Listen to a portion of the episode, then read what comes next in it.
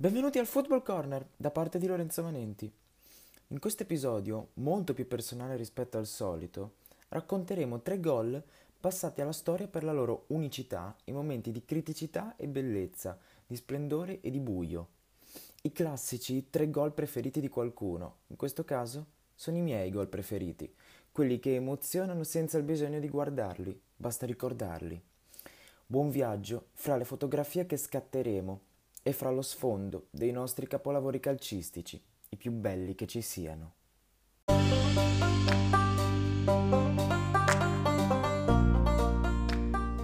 In alcuni momenti della nostra vita, come è tanto di moda dire ora, siamo felici e non lo sappiamo. Quando segna la nostra squadra del cuore, siamo un contenitore unico di emozioni che esplode facendosi in mille pezzi e facendo una chiazza molto variegata di tantissimi colori. C'è l'euforia per la rete che si gonfia e per i giocatori che esultano, la sofferenza che ci si lascia alle spalle, la simpatia per il giocatore che fa gol, la gioia che si raddoppia per la scommessa fatta prima di entrare allo stadio col tuo migliore amico che hai vinto e soprattutto c'è il godimento. Perché quando si vede un gol, anche se brutto, indirettamente si gode. Figuriamoci poi se il gol è stupendo, uno di quelli che passa nella storia di questo sport. Questo episodio, contrariamente agli altri, sarà molto personale. Parlerò infatti dei miei tre gol preferiti nella storia del calcio e rimarco immediatamente un concetto. Preferiti è una cosa estremamente differente da belli. Una cosa infatti è soggettiva, l'altra è la cosa più oggettiva che ci possa essere. Perché se dovessimo essere oggettivi, è chiaro che non ci sarebbe nemmeno la curiosità di conoscere i tre gol, perché li sapremmo già.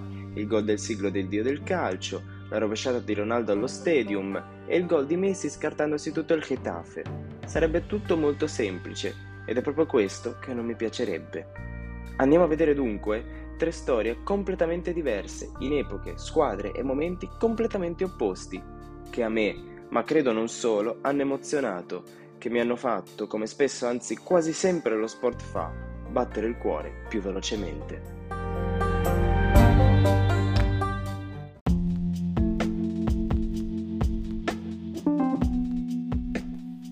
La prima fermata del nostro treno delle emozioni la facciamo a Manchester.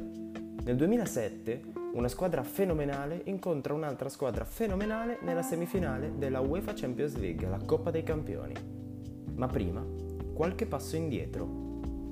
Il 2006-2007 è la stagione post-mondiale vinta dall'Italia, quella dell'orgoglio non solo dei calciatori, ma di tutti noi, perché il cielo sopra il globo è tutto dipinto di azzurro, come lo era stato quello di Berlino nella finale decisa da Grosso. È un anno storico per il calcio italiano. In Serie B, infatti, c'è una presenza d'eccezione. La Juventus, che nonostante i 9 punti di penalizzazione si ributta subito in avanti e vince il campionato a mani basse davanti al Napoli, altra illustre di oggi che risalirà la corrente proprio a partire da quell'anno, e il Genoa, storico club nel nostro calcio.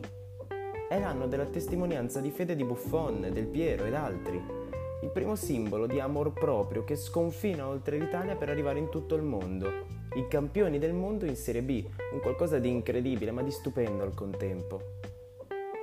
Questa è la prima immagine che diamo di noi nel 2006-2007, che riesce parzialmente ad oscurare tutto ciò di disastroso che, come spesso accade, era avvenuto politicamente parlando nel nostro paese, con lo scandalo di Calciopoli come ciliegina sulla torta. Se l'immagine che diamo di noi dal punto di vista romantico è splendida, quella che diamo in campo è altrettanto straripante. Infatti, in Serie A ci sono squadre di un livello spaventosamente alto, L'Interstellare di Mancini aggiungerà al suo parco giocatori Vieira ed Ibrahimovic per stravincere il campionato con 97 punti davanti e di molto alla Roma di Francesco Totti che riuscì a spingersi fino ai quarti di Champions League quell'anno. Poi una bellissima Fiorentina, il Palermo dei Miracoli e un'ottima Lazio. Il livello del nostro calcio è questo e non abbiamo ancora citato l'attore protagonista della nostra fermata a Manchester, una squadra che, deferita di 8 punti, si issò solo al quarto posto in campionato, ma che si contraddistinse per una Champions League formidabile, il Milan di Carlo Ancelotti.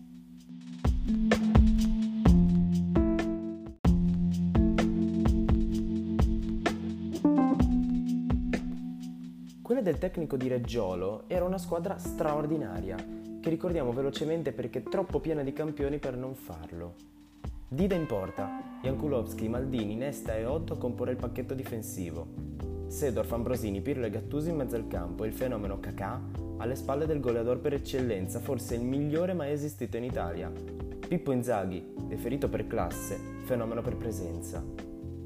Il Milan, dopo aver superato il girone debole con Lilla, e Atene e Anderlecht, e dopo aver passato ottavi agevoli solo sulla carta contro gli scozzesi del Celtic, si ritroverà due scogli durissimi prima della finale di Atene. Il primo ostacolo ai quarti si chiama Bayern Monaco, un'altra Italia-Germania vinta ancora una volta da noi. I rossoneri, infatti, dopo il primo pareggio per 2-2 a San Siro, ammutoliscono come è successo in estate i tedeschi a casa loro con un altro 0-2 che vuol dire semifinale. La semifinale, però, rappresenterà il secondo scoglio insormontabile per il Milan, l'altra squadra fenomenale di cui abbiamo parlato in apertura, il Manchester United di Sir Alex Ferguson e di Cristiano Ronaldo. È nella partita di andata dove scattiamo la prima delle foto che racconteremo in questo episodio, l'immagine della permanente classe senza limiti. Il protagonista?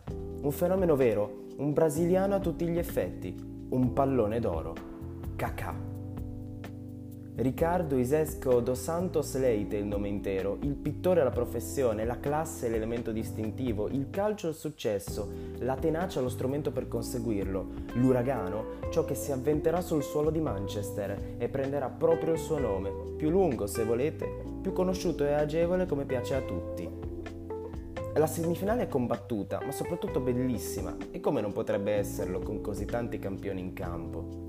Perché sì che il Milan era costellato di campioni, ma nemmeno lo United scherzava. Rooney, Ronaldo e Giggs di davanti creeranno non pochi problemi alla difesa milanista, che sbanda subito al minuto numero 5 con Dida che commette un errore fatale che segnerà parzialmente la sua carriera in rosso-nero, giudicata in maniera troppo compromettente per quel brutto, bruttissimo errore che manda in rete Ronaldo su assist di Giggs. È qui che comincia ad abbattersi l'uragano. Il brasiliano prende lo scettro in mano e decide di fare cose inaudite con la classe e la tenacia che lo portarono fino a quella notte, forse la più grande della sua carriera. Cominciamo dal ventunesimo, quando dopo minuti di supremazia milanista, il più forte di tutti i rossoneri viene servito da Sedorf per allungarsela col destro e col mancino segnare un gol tecnicamente difficilissimo. Equilibri riconciliati, sarà lui stesso al 45 a rispezzarli parte la nostra prima fotografia.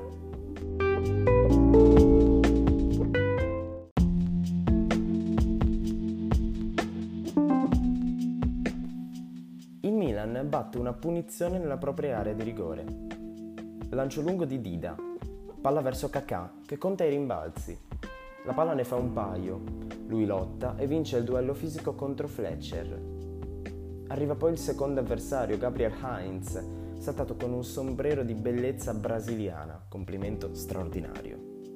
Ne arriverà un altro di avversario, Patrice Evra, che lotterà con Heinz per recuperare il pallone. Erano due e lui, come spiegherà in un'intervista, aveva solo un modo per far passare il pallone, colpirlo con la testa. Chiaramente lo fece e saltò il terzo avversario più il recupero del secondo, facendoli tragicomicamente sbattere uno contro l'altro. Solo davanti al portiere la piazzerà, perché a lui tirare di potenza non faceva impazzire. Gli piaceva, come racconterà sempre nell'intervista a Sky Sport, piazzarla. Così fece. Settore ospiti, Italia e tutto il mondo in visibilio per una giocata senza senso per l'istinto, la forza tecnica e fisica che ci sono voluti per realizzarla e per l'importanza della stessa giocata. Il Milan infatti non vincerà quella partita, affondando sotto i colpi di Wayne Rooney, ma vincerà quella successiva, la partita del ritorno, sempre grazie a Kakà, aiutato nel conto delle reti di Gilardino e Sedorf. La parola che bisogna prendere assolutamente in considerazione nella nostra prima fotografia è onnipotenza, quella cosa che si raggiunge al picco di una carriera luminescente. Ce ne sono tante di carriere straordinarie ma non costanti, come probabilmente è stata quella di Ricky Kakà. È oggettivamente chiaro però che un'onnipotenza come la sua, in quel di Manchester, difficilmente l'abbiamo vista, nemmeno con giocatori più costanti nel tempo. Fenomeno, fenomeno, fenomeno e fenomeno. Quattro volte almeno bisogna dirlo e ricordarlo, come quattro furono i Red Devils umiliati nella notte dell'onnipotenza brasiliana sul suolo inglese.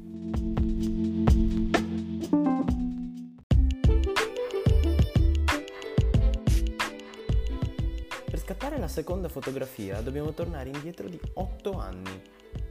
Ripartiamo dal Brasile, dal Mondiale di calcio del 2014, che per molti ha un sapore particolare. Innanzitutto, e questo purtroppo è un dato di fatto, è l'ultimo mondiale con l'Italia in campo fino ad ora e sarà, ai noi, un mondiale di nuovo molto deludente, con l'uscita ai gironi contro l'Uruguay di Suarez e la modestissima Costa Rica. È il mondiale delle polemiche per la gestione Prandelli, per la presenza delle mogli dei calciatori in Brasile. Il mondiale dell'onnipotenza di Messi e della straforza dei tedeschi, che quella coppa la vinceranno con l'iconica semifinale vinta 7 a 1 in casa del Brasile, insegnando calcio a chi a pallone ci sa giocare meglio di chiunque altro. È il mondiale delle bellezze negli stadi, dei colori sgargianti, dei gol di James Rodriguez e dell'impresa della Costa Rica, per poi sconfinare in un qualcosa di più orgogliosamente italiano, ovvero l'arbitro che dirigerà la finale, Nicola Rizzoli. Ma non è solo questo. È infatti uno dei primi mondiali in cui ci rendiamo veramente conto delle condizioni nelle quali versano i paesi ospitanti quando hanno intenzione di essere sede di un torneo così importante. Dopo il clamore caldo e festoso con cui il Brasile nel 2007 ha accolto la notizia di essere designato come paese ospitante, le cose sono andate drammaticamente a peggiorare dalla cerimonia di apertura, un anno prima della Confederations Cup, anch'essa giocata in Brasile.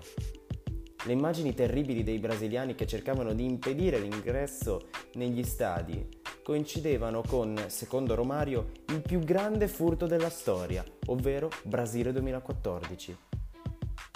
Il campione brasiliano, infatti, che fu solo portavoce di una variegata e vasta gamma di persone e di sostenitori di questa tesi, argomentò in maniera estremamente preoccupata i costi incredibili dell'organizzazione del mondiale che equivalevano a 46 miliardi di euro, spropositatamente tanti, che avrebbero poi avuto ripercussioni sul governo brasiliano. Bisognava ripartire da qui, perché è molto bello pensare di vivere in un mondo senza sporco e fatto di, come si suol dire, rose e fiori, ma si sa, non è così. C'è il bello, e come se c'è, ma c'è anche il brutto, e come se c'è. Noi proviamo a raccontare il bello di un mondiale storico.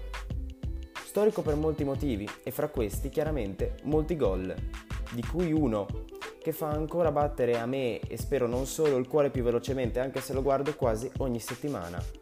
Un gol che coincide con una partita storica, fatta di corsi che si chiudono, egemonie che continuano e reti che si gonfiano.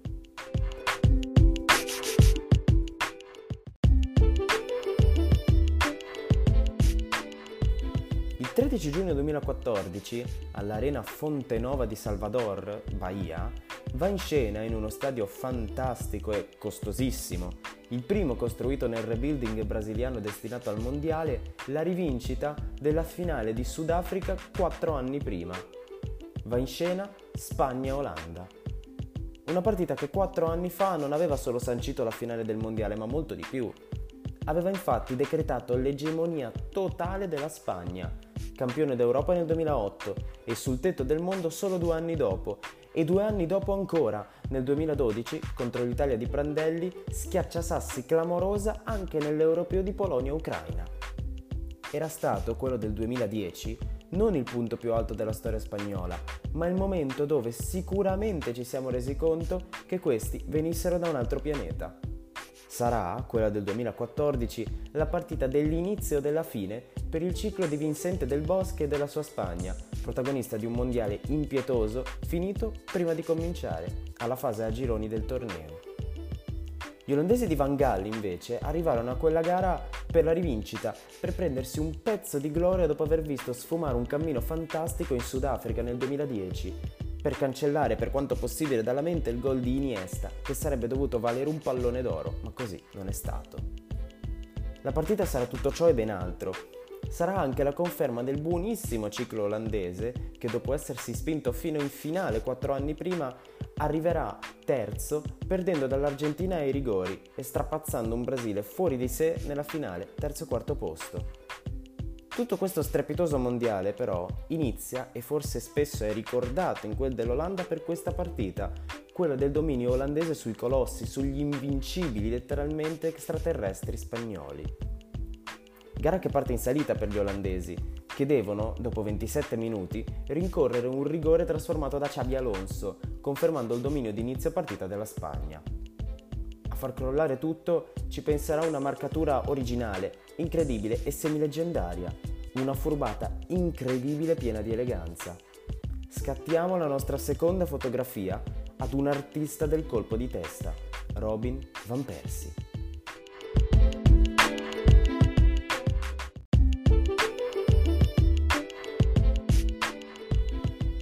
Protagonista anche nel Mondiale di Sudafrica, Van Persie era stato a lungo il più pericoloso anche nei 45 minuti in cui la Spagna si era mostrata superiore.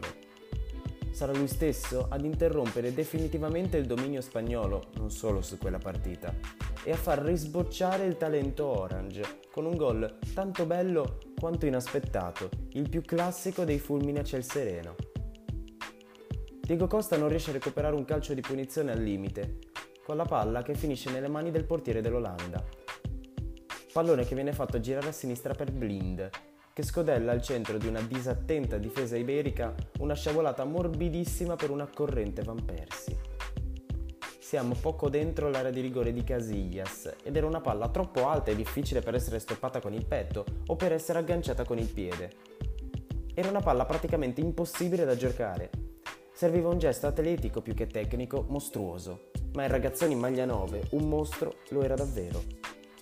Colpirà la palla di testa, con un gesto atletico che richiese una forza addominale incredibile e che lasciò di stucco tutto il mondo per l'estemporaneità con la quale Robin si trasformò in un olandese volante.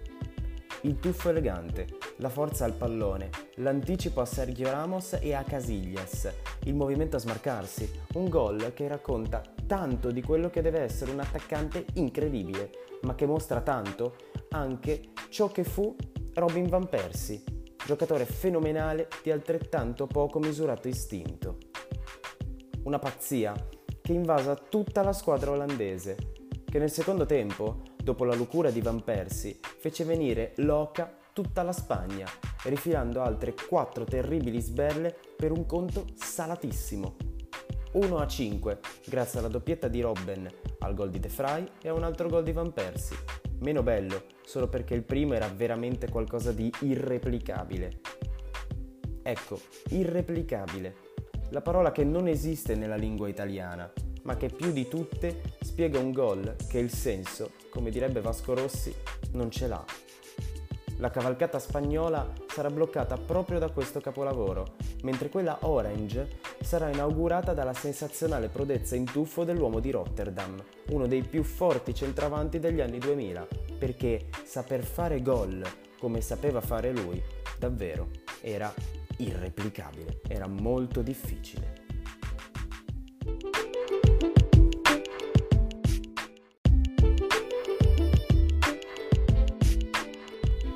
Dopo essere passati per le meravigliose Manchester e Bahia, concludiamo il nostro viaggio attraverso le reti fantastiche con la città che dal 2024 sarà capitale europea per lo sport.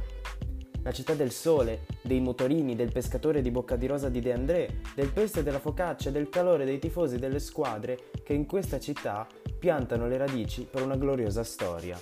Benvenuti a Genova. Genova è storia, Innanzitutto è da qui che parte il gioco del calcio in Italia, quando un gruppo di inglesi provenienti da Liverpool, il 7 settembre 1893, fonda un circolo che, oltre a cricket e pallanuoto, promuoveva lo sviluppo del passatempo preferito di quell'epoca. Un gioco che stava spopolando e che stava velocemente contagiando tutti. Il football.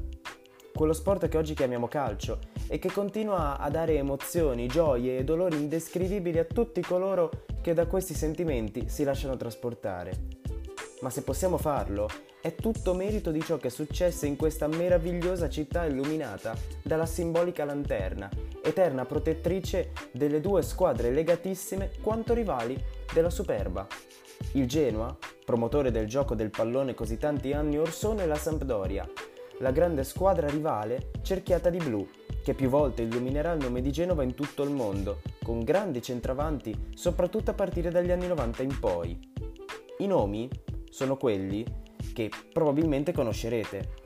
Senza dover ricordare i due idoli Vialli e Mancini, i gemelli del gol, è facile pensare a gente che ugualmente aveva il gol nel sangue, ma che ha avuto la sfortuna, se così possiamo chiamarla, di giocare in una Genova non altrettanto piena di campioni come lo era quella dei sopraccitati centravanti.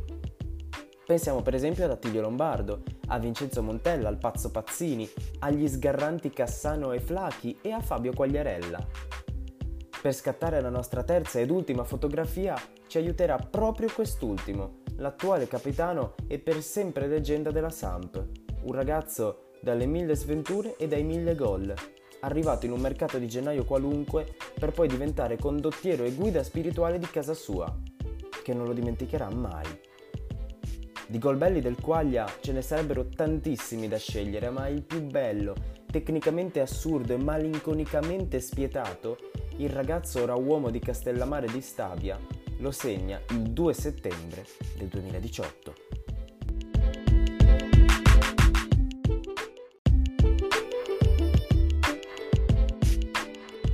In una calda serata di inizio campionato il Napoli arriva in casa della Sampdoria. Non è un anno qualunque nemmeno questo, per diversi aspetti. Se da un lato la Sampdoria non ha eccessivamente smobilitato il proprio impianto squadra mantenendo quello dell'anno precedente con Giampaolo alla guida, dall'altra parte c'è una squadra che ha dovuto subire e pagare le conseguenze di un parziale insuccesso della stagione precedente e che ha dovuto rimediare in maniera scenografica non al proprio insuccesso, ma anche allo scenografico colpo degli acerrimi rivali. Stiamo parlando del Napoli, di Ancelotti da quell'anno e non più quello splendido, dominante e abbacinante di Maurizio Sarri, ricercatore di fortuna in altri lidi, quelli londinesi del Chelsea dopo lo scudetto lasciato in albergo della stagione 17-18. Il tecnico di Reggiolo, elegante e stiloso ritorno per il nostro calcio, in quell'anno e mezzo che avrà a disposizione all'ombra del Vesuvio, non potrà nella maniera più assoluta competere con gli acerrimi nemici, quelli della Juventus, che in quell'estate piazzano il colpo che manda in capogiro tutta Italia. Dopo il mondiale chiuso in anticipo, infatti, una presenza sontuosamente rimbombante tuona sul palcoscenico della Serie A e sul campo dell'Allianz Stadium. È l'anno dell'arrivo alla Juventus di Cristiano Ronaldo.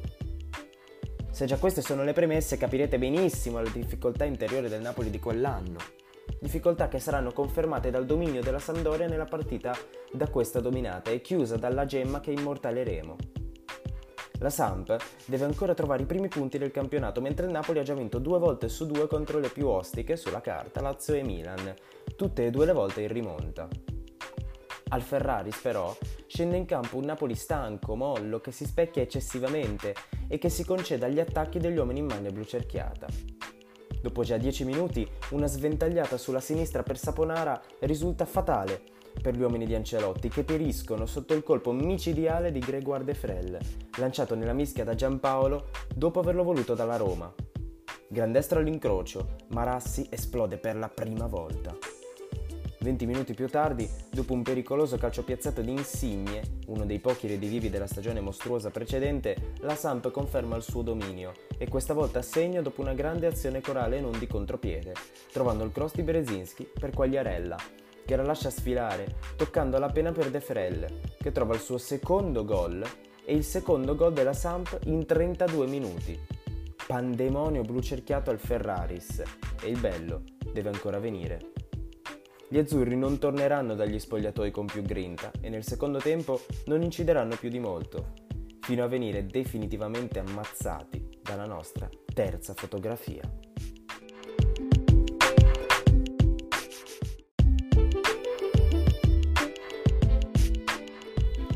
È il minuto numero 75. Gaston Ramirez batte un calcio di punizione quasi da centrocampo mettendo in mezzo un pallone murato dalla difesa del Napoli, spiovente sul piede di Berezinski, il quale crossa a mezza altezza, un pallone decisamente poco invitante poiché difficile da spedire dentro alla porta con il piede e impossibile da colpire con la testa. Ma non per Fabio Quagliarella. il capitano della Samp trova il varco giusto, liberandosi dalla marcatura di Koulibaly che non dà in verità molta importanza a quella palla al centro, per i sopracitati motivi. Quagliarella invece si avvita su se stesso e con un elegantissimo, estrosissimo e stupefacente colpo di tacco imprime forza e precisione al pallone e sotto la gradinata sud, quella dei tifosi della Sampdoria, realizza uno dei gol più belli della storia della Serie A, probabilmente il più bello di una carriera contraddistinta da gol inimmaginabili per un qualsiasi essere umano. La fotografia è da scattare in un replay che viene mandato in tv dopo quelle 100 volte opportunamente necessarie, sia chiaro, in cui abbiamo visto il gol. Il replay in oggetto mostra Quagliarella, in segno di grande rispetto e non di presa in giro, chiedere scusa ad Ospina, il portiere del Napoli praticamente umiliato in quella circostanza un simbolo, quel gesto, della garbatezza e del rispetto che Quagliarella ha sempre avuto nei confronti dei suoi avversari e dell'onipotenza calcistica di quei 5 secondi per i quali Genova avrà un ulteriore motivo per essere ricordata come capitale dello sport. Fabio Quagliarella quell'anno diventerà capocannoniere con 26 gol. Un anno dopo strapperà meritatamente la convocazione nazionale in un match per le qualificazioni all'Europeo del 2020, si toglierà la soddisfazione di scendere in campo e di segnare pure due gol. Un giusto finale in una storia ancora lievemente da scrivere, ma che troppe volte è stata infelice nei confronti di Fabio, uomo parzialmente rovinato dal caso di molestie ricevute da un membro della polizia postale. Quagliarella, ingiustificatamente accusato di rapporti con minorenni e con la Camorra, fu costretto a lasciare quella città che per lui sarebbe dovuta essere come fu Roma per Totti, Torino per Del Piero, Milano per Maldini, Udine per Di Natale, Chievo per Pellissier. Sarebbe dovuto rimanere in questa grande cerchia di leggende e invece ha finito per incontrare una carriera simil Boriello, per poi trovare un secondo grande amore, la Sampdoria, la squadra che lo accoglie nel 2016, che nel febbraio 2017 è con lui ad abbracciarlo nella fine del grande incubo e che nel 2018 verrà ricambiata con una perla indimenticabile.